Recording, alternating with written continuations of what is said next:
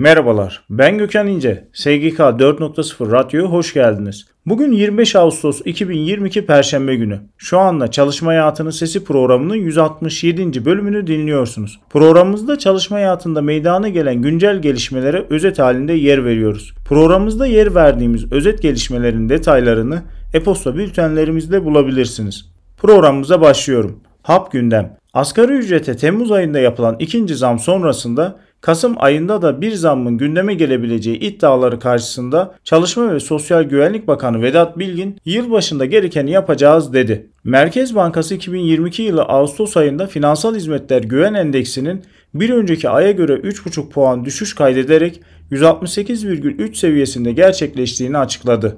Milletvekili ve TBMM Başkanlık Divanı Katip Üyesi Avukat Sevda Erdan Kılıç, Yalova Sefine Tersanesi'nde yüksekten düşerek hayatını kaybeden 19 yaşındaki Yasin Demirdağ'ın ölü bedeninde kalan kopmuş halatın kalan kısmının çıkarılmaya çalışılarak işçinin güvenlik önlemi almadığı izlenimi verilmek istenmesine tepki gösterdi.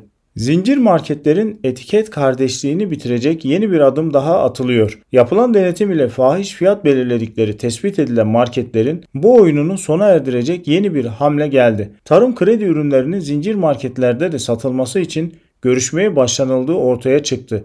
Bakan Vahit Kirişçi, görüşmelerin olumlu geçtiği ve sona gelindiğini duyurdu. Emeklilikte yaşa takılanlarla ilgili kapsamlı bir çalışma yapıldığını anlatan Çalışma ve Sosyal Güvenlik Bakanı Vedat Bilgin, Aralık ayına yetiştirmeye çalışıyoruz. Ocak başında mecliste olur. Bizim kendi şartlarımıza uyan bir formül olacak dedi. Hürriyet gazetesi yazarı Noyan Doğan, emeklilikte yaşa takılanlarla ilgili masada bulunan formülün 1999 yılındaki düzenlemeden etkilenip de prim gün sayısını ve çalışma yılını dolduran sadece yaşa takılanlara yönelik bir düzenleme olduğunu söyledi. Çalışma ve Sosyal Güvenlik Bakanlığı ilaç ve tıbbi cihaz soruşturması sonucunda Sosyal Güvenlik Kurumu'nda kamuyu zarara uğratanlarla ilgili suç duyurusunda bulunulduğunu açıkladı. Ayrıca yapılan açıklamada usulsüzlüğe ve yolsuzluğa müsamaha gösterilmeyeceğini kamuoyuyla paylaşıyoruz ifadelerine yer verildi. Milletvekili Gamze Taşçıer, SGK'daki ilaç ve tıbbi cihaz soruşturması kapsamında ilgililer hakkında suç duyurusunda bulunulmasını TBMM gündemine taşıdı. Taşçıer, Çalışma ve Sosyal Güvenlik Bakanı Vedat Bilgin'e tespit edilen kamu zararı toplam tutarı ne kadardır? Hangi ilaç ve tıbbi cihaz işleminde ne kadarlık kamu zararı oluşmuştur? Kamuyu zararı uğrattığı düşünülen ve suç duyurusunda bulunulan ilgililer kimlerdir? Bu kişiler arasında kamu görevlileri var mıdır sorusunu yöneltti. SGK kaydı e-devlet sistemi üzerinden rahatlıkla görüntülenebilmektedir. SGK kayıt belgesi almak isteyenler e-Devlet'e giriş yaptıktan sonra Sosyal Güvenlik Kurumu ve Sosyal Güvenlik Kayıt Belgesi sorgulama ekranında çıktı alınabilmektedir. Çalışma ve Sosyal Güvenlik Bakanı Vedat Bilgin, Cumhurbaşkanlığı Külliyesi'ndeki kabine toplantısının ardından basın mensuplarının sorularını yanıtladı.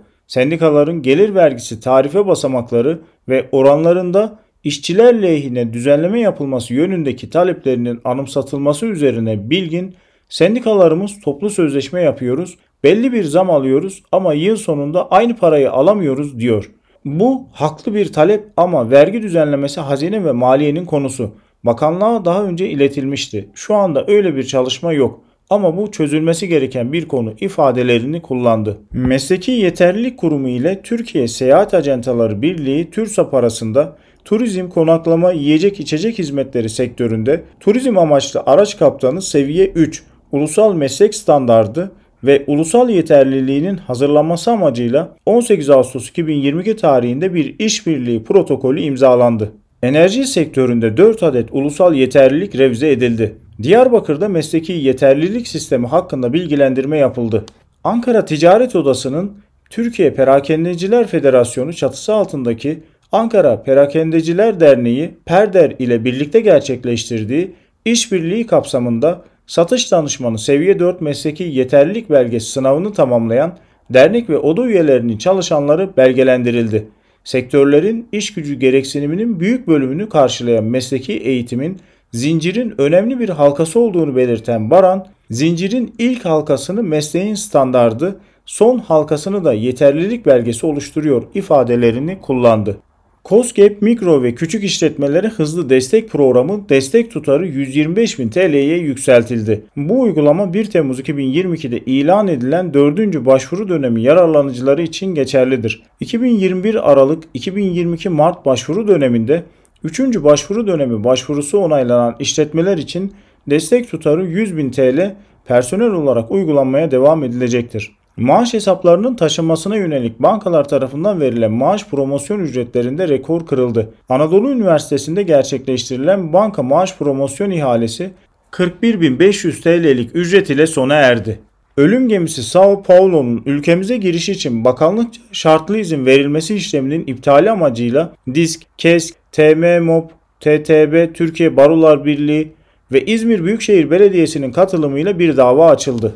Araştırmalar ve raporlar. PVC küresel ESG odaklı ücret araştırması raporunu yayınladı. Hazine ve Maliye Bakanlığı Vergi Denetim Kurulu Başkanlığı'nın 3 Ağustos 2022 tarihli genel yazısı ile meslek mensupların sorumluluğuna ilişkin rapor yazılabilmesine yönelik temel noktalarda uygulamada yaşanan sorunları çözümlemek için açıklamalar yapılmıştır. SGK 6183 sayılı kanunun 48'e A maddesine göre yapılan tecil ve taksitlendirmede değişiklik yaptı. Kişisel Verileri Koruma Kurumu, genetik verilerin işlenmesinde dikkat edilmesi gereken hususlara ilişkin rehber taslağı yayınladı. Yatırım Dünyası ve Girişimcilik Kapadokya Teknopark'ın 100.000 TL ödüllü Kapin 2C İş Fikri ve Girişimcilik yarışmasında son başvuru tarihi uzatıldı. Türkiye Odalar ve Borsalar Birliği Başkanı Rifat Sarcıklıoğlu, Antakya Ticaret Borsası ve Tıbbi Aromatik Bitkiler Kooperatifi ile işbirliği imza protokolüne katıldı. Türkiye Odalar ve Borsalar Birliği Başkanı Rifat Sarcıklıoğlu, Antakya Ticaret ve Sanayi Odası ile Antakya Ticaret Borsası'nın Meclis Kültür Merkezi'nde düzenlenen müşterek ödül törenine katıldı. Türkiye Odalar ve Borsalar Birliği Kadın Girişimciler Kurulu ve Türkiye Ekonomi Politikaları Araştırma Vakfı işbirliğinde Türkiye'nin girişimci kadın gücü yarışması gerçekleştirilecek. İstihdam Özyeğin Üniversitesi öğretim üyesi ve elemanı olarak 17 akademik personel alacak. Bilecik Milli Eğitim Müdürlüğü bünyesinde çalıştırılmak üzere toplum yararına çalışma programı kapsamında 175 kişilik kadro açıldı. İl Milli Eğitim Müdürlüğü toplum yararına program kapsamında Bolu ve ilçelerindeki okullara görev yapmak üzere okullara temizlik ve güvenlik görevlisi alınacağını duyurdu. Batman MEP ve İşkur işbirliği ile 420 TYP temizlik personeli alımı yapılacak. Muğla ili Ula Belediye Başkanlığı'na 3 işçi alınacak. Ben Gökhan İnce. SGK 4.0 Radyo'da Çalışma Hayatının Sesi programının 167. bölümünü dinlediniz. Programımızda çalışma hayatına ilişkin olarak yayınlanan güncel gelişmelere özet halinde yer verdik. Programımızda yer verdiğimiz özet gelişmelerin detaylarını e-posta bültenlerimizde bulabilirsiniz. E-posta bültenlerimizi görüntüleyebilmek ve üye olabilmek için internet sitemizi veya LinkedIn hesabımızı ziyaret edebilirsiniz. LinkedIn, Facebook, Twitter ve Instagram üzerinden bizleri takip etmeyi, paylaşımlarımızı beğenmeyi unutmayın. Bir sonraki yayında görüşmek üzere.